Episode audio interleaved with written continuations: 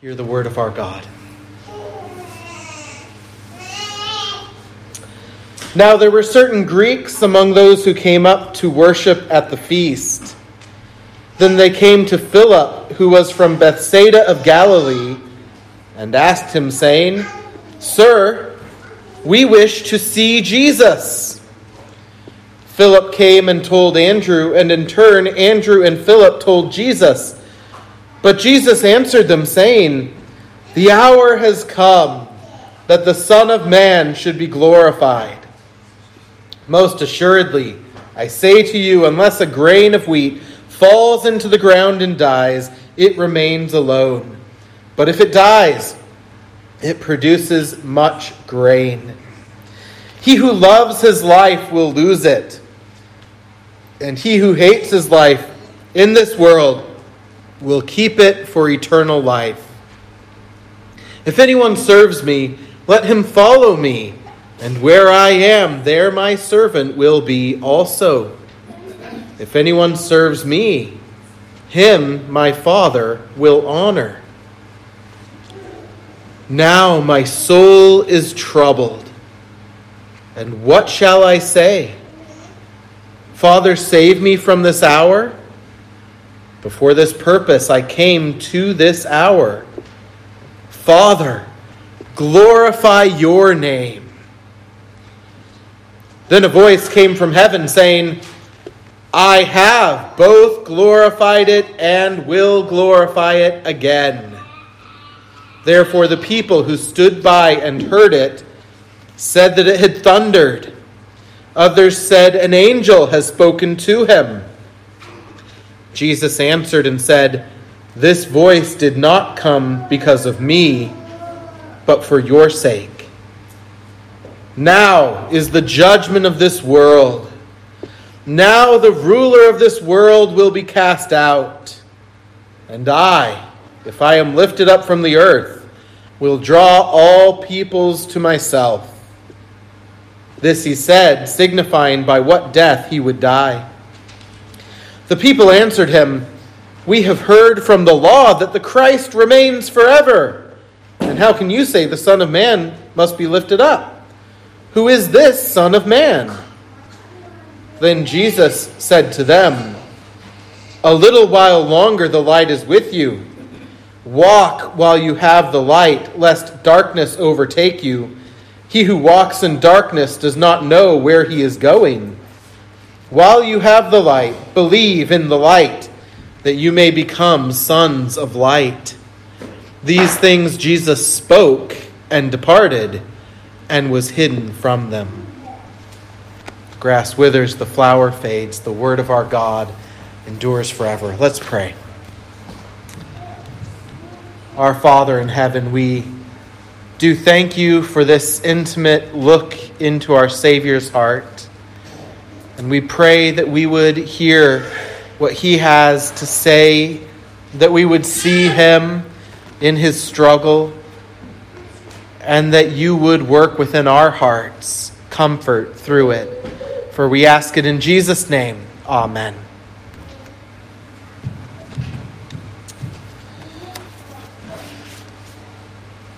We uh, read this passage. We started looking at it last week the Pharisees look at the triumphal entry and their response is, Everyone's going after this man.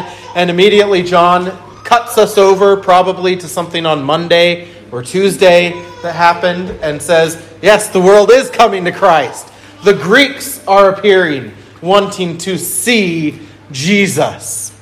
And we looked a little bit at that last week. Christ sees the Greeks coming, and his thought. Uh, goes something like this The Greeks come to see me lifted up on the cross, the hour of suffering. But the cross is the declaration that the hour of my glory has come. And so Christ says, Now has come the hour that the Son of Man should be glorified. And then he talks about a troubled heart and about the cross and that that's hard, therefore, for us to look at, I think. But that's what's going on. Christ sees this hour, his hour to be glorified, yet his soul is troubled because the cross is the event that signals his glory, his triumph is upon us, is upon him. And yet, he has to pass through that cross to come to the glory. And that provides us with wonderful comfort in the text this morning. Be- because you know trouble. Your soul knows trouble. Often, perhaps, your soul knows trouble. C- currently, perhaps, your soul experiences turmoil. Maybe you're troubled by sin's influence, uh, sin's control that you feel like it has on your life. Maybe you're troubled by suffering and the weight of long term illness or pain or loss or grief. Maybe you're troubled by relationships, broken relationships that, that you uh, wish could be mended, or you're troubled because you are too bitter to want to mend the relationship. You are troubled perhaps with loneliness, or maybe you're troubled because you don't get enough solitude and there's too much busyness trouble comes upon us in so many different versions, and it comes so frequently. It can come trouble because of social expectation or things you disagree with that's expected of you. Trouble surrounds us. And here Christ tells us, Now my soul is troubled. Christ's troubled soul. He who countless times had healed diseases with a touch or with a word. He who multiple times had cast out demons with a command. He who had walked on the waves and commanded the storm to be still he who had spoken just recently to a dead corpse that was already smelling, and the man walked forth. This one experiences great agony and conflict in his soul. Should it surprise us that any of the rest of us experience hardship and trouble in our souls if, if he experienced this as well. Now, when, when Christ talks here about his soul being troubled, we, we could understand it on the most simple level. Christ is talking about his imminent death. And as one who is fully human, there's the natural shrinking from death, isn't there? I, I know there's been stoical people who drank po- poison in a stoic manner uh, to die, or, or martyrs who, for the name of Christ, face death head on without flinching. But in all of these instances, it is either someone who is hardening themselves so that they don't shrink from it because it's natural to shrink, or someone who's crazy and we all know that, don't we? There's a natural shrinking from our deaths. Is that all that this is for Christ, though? Certainly not. His soul is troubled, but he has big things on his mind. It's not just physical death he fears. In fact, this is the Savior who had said, Do not fear the one who can harm your physical life, but fear the one who has the power over both life and eternity, hell. Christ here is not shrinking back just in the natural way. No doubt he had those feelings, he was fully human. But there's something more. There's something more. It's what J.C. Ryle calls a shrinking from that old doctrine. The doctrine of substitutionary atonement. That teaching which Christ knew he was going to the cross not just to die, but that on the cross he would bear the sins of his people. On the cross, he would experience an eternity of hell for everyone who would believe, which is mind boggling. What would take me an eternity to experience? He experienced in hours. If you think about the pressure increased for something to be experienced in a shorter period of time. And that's for everyone who would believe. Here, Christ is shrinking from this. We, to understand what Christ has before him on the cross, we have to understand God.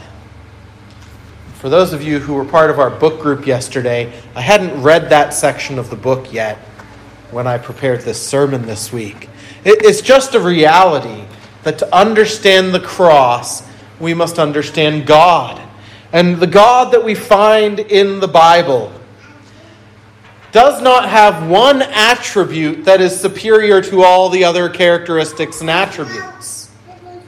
But he is perfect in all that He is. So when we look at God in the Bible, we find His righteous judgment and justice, His holiness, His absolute truth sweetly comply with His mercy and His love. And our human nature, we want to pit one set of those things against the other. We want to say, how could God be absolute in his mercy and love and be the God who brings judgment and wrath on sin? And yet, the God of the Bible sweetly complies in all of these things.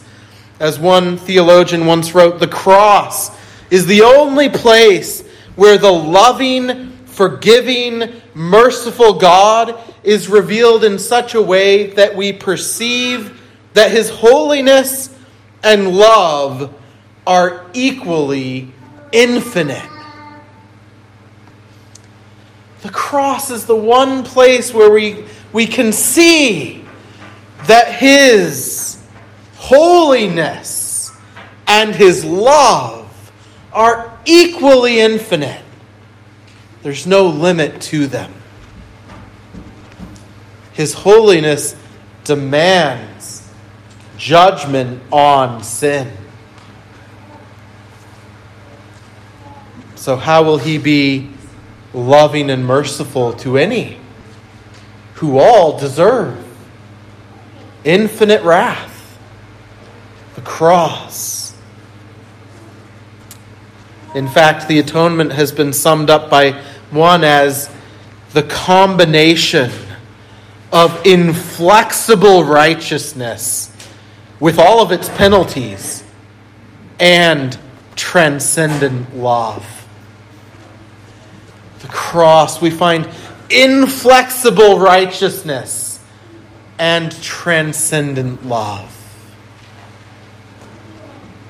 The God of peace made peace by the willing sacrifice of his Son in our place.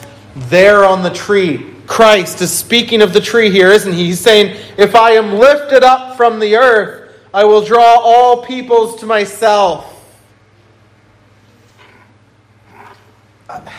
I planned on two sermons on this section. I think we're going to have another. I'm not sure when. There's so much here. But you can anticipate that next sermon by reflecting on how Christ is applying his own words to himself. Remember John 3? He spoke of the Messiah who would be lifted up like that serpent lifted up on the pole in the wilderness, and all who looked to him and believed would have eternal life. Christ is saying, That's me. In case you missed it a couple years ago, that's me. I am lifted up on the cross. I will draw peoples, all peoples, from all tribes and all tongues, a people to myself, who in faith come and receive eternal life. Christ here brings this life by receiving the punishment on himself. An eternity of hell poured out on his soul as he hung there on the tree for each lost sinner. An eternity finished, he says. It's finished. Hell finished for all who believe. But if we think of that old doctrine of the atonement, is it any wonder that Christ here has a troubled soul? The one sinless man in all of history, anticipating the imminent weight of eternal righteous wrath. How could his soul not tremble? And yet, as we see Christ's troubled soul, we also see like father, like son. Because this passage presents us with, da- with uh, uh, Christ and his father, or we could almost say his fathers.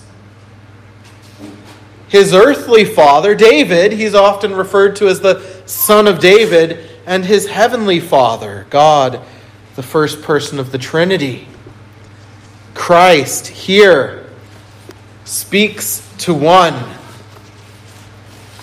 but he's imitating the other.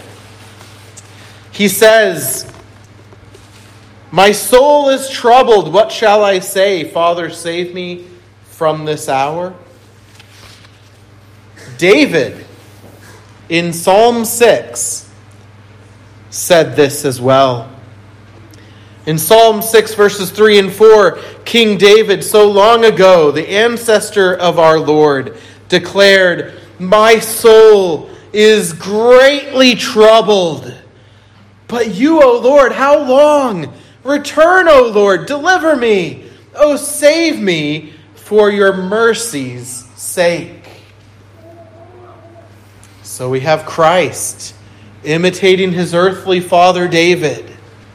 My soul is greatly troubled. But then he stops imitating David, doesn't he? David cries out, Save me! And Christ says, What shall I say? Save me from this hour? No. Christ here imitates his heavenly Father not David. While his soul is much more troubled than David with his earthly enemies, Christ with the eternity of hellfire looming over him.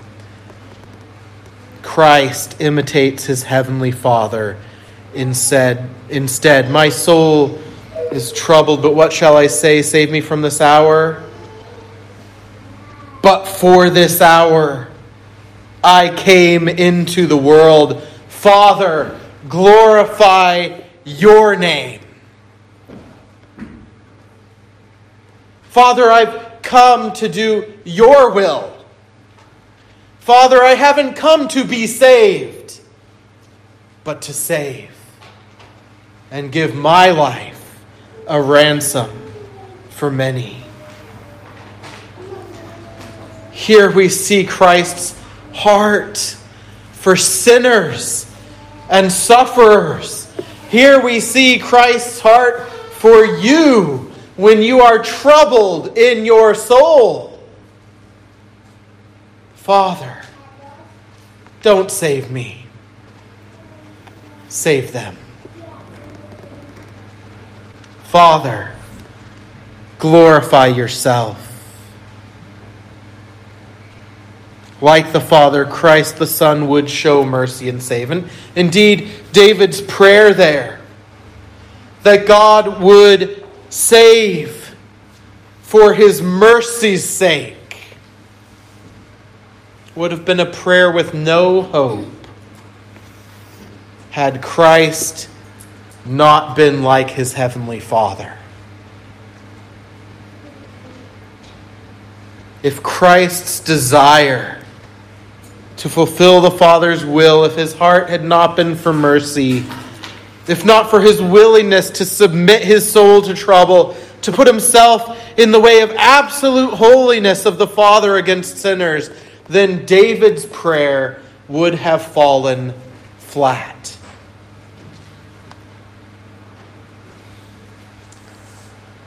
But our Savior gives us light for our troubled souls.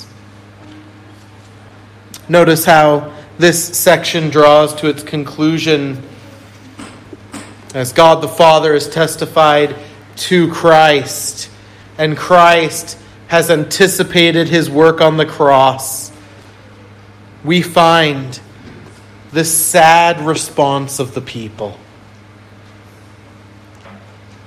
A Savior who shares in their trouble and will remove their eternal trouble. And all they can say is, this doesn't fit with our view of the Messiah. We all know the Messiah is going to come to earth. He's going to do this wonderful thing in Jerusalem and dwell there forever. A Messiah that dies and is lifted up doesn't fit that. So, I think one of the commentators is right when he when he paraphrases their response in verse 34 as What other Son of Man must you be talking about? Since, since you don't fit the messianic image. That seems to be their response. And Christ's response shines forth here. He calls on them to turn to the light. The light is with you a little while longer. Walk while you have the light, lest darkness overtake you. He who walks in darkness does not know where he is going. While you have the light, believe in the light, that you may ha- become sons of light. Again, he's directing them backwards, isn't he? Directing them back to how John spoke of his coming, John the Baptist as summarized by John in this gospel in the first chapter. Speaking of Christ, John the Apostle writes, That was the true light which gives light to every man coming into the world.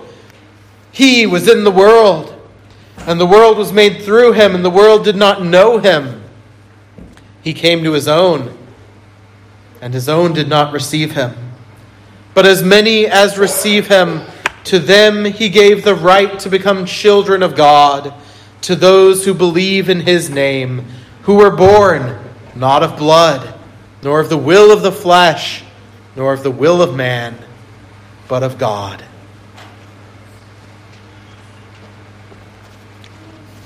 If they gaze upon Christ on the cross, the eyes of their understanding will be enlightened and they will see the Messiah in all the glory which brings peace. Not just tomorrow, it brings peace to the soul. The sad thing about this text is that it's quite clear most of them heard those words and walked away not believing because they loved their darkness more than light. And so their souls remained troubled. But we'll leave them there. Many of them did come to believe later, as the book of Acts shows us. But what about us? Is your soul troubled? As you gaze at God's word here, as you gaze at Christ calling on you to look up at the Son of Man on the tree, as he says, The light is with you. And if you come to the light, you will be a son or daughter of the light, a son or daughter of God, and he will honor those who are his sons and daughters. So the question for us is Is our soul troubled? Is your soul troubled by sin? I think we could say three things in reflection upon this passage. If your soul is troubled by sin, the first thing is good. If your soul is troubled by sin, good. Acknowledge that there is reason for your soul to be troubled by sin. Your sin is great, and your sin deserves God's wrath and curse, both in this life and in the one to come. But that needs to be followed very quickly from this passage with a second thought, which is look up. Is your soul troubled by sin? Good. There's reason. But look up. Look at Christ. Gaze upon him. He was lifted up. Your sin is not too great. Your sin is great, but it is not too great. The Son of Man was lifted up on the cross, and there he who knew no sin, who is both fully man and infinite God, bore the wrath of God for your sins. Look to him. Look up. Your sin is not too great, which means the third thing. Your soul is troubled with sin. Good. There's reason. Look up. Your sin is not too great. Third, be assured. Be assured. He who was lifted up on the cross didn't say, Well, I did what I could. He said, It is finished. It is finished. And he gave up his soul unto death. He who loved his own who were in the world, loved them to the end. And though his soul was troubled, he didn't give it up to death until it was finished. The wrath of God for your sins, if you believe in him, fully paid. So be assured. Be assured that those who look to Christ in faith will hear the Father's voice in pleasure. Well done, good and faithful servant. Enter into my rest. Be assured. Be assured. As he says in verses 31 and 32, you who have, who have known the accuser, point to your sin and trouble your heart. Be assured, he was lifted up, Christ was lifted up, so that the ruler of this world, the accuser, would be cast out. And I hope to come back to that in another sermon. But it's enough to say here, be comforted. The cross, where God's righteous wrath and God's infinite love come together has dealt with all your enemies.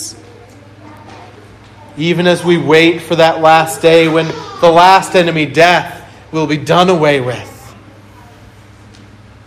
The guarantee is here at the cross and at the grave, which was empty. Well, I, I know there's a lot else that troubles your soul, not only sin. But as we look at this text, the answer remains look up. Whatever the trouble might be, the pain and suffering you experience, abandonment and loss, disappointments, trials, whatever the trouble and trial your soul experiences might be, the text still says to you, Jesus still says to you, look up to me on the cross. Ridderbos once commented Christ's entry into this hour is precisely why others before and after him have not prayed and will not pray in vain. Father, save me from this hour. Have you realized that? David prayed, Save me from this hour. And that wasn't in vain because David's greater son said, Father, don't deliver me from this hour. Glorify yourself. Because Christ had a troubled soul on the cross, you, in your troubled soul, may say, Father, deliver me. Deliver me from this moment or give me the strength for this moment in the realization of eternity to come. His soul was troubled, but he did not flinch from the cross so that he might atone for us, but realize that he who atoned didn't stop there. He ascended to heaven and pleads the merit of his own blood to intercede for you continually so that you might have confidence to draw near with your troubled soul and know you are heard. Thanks be to God.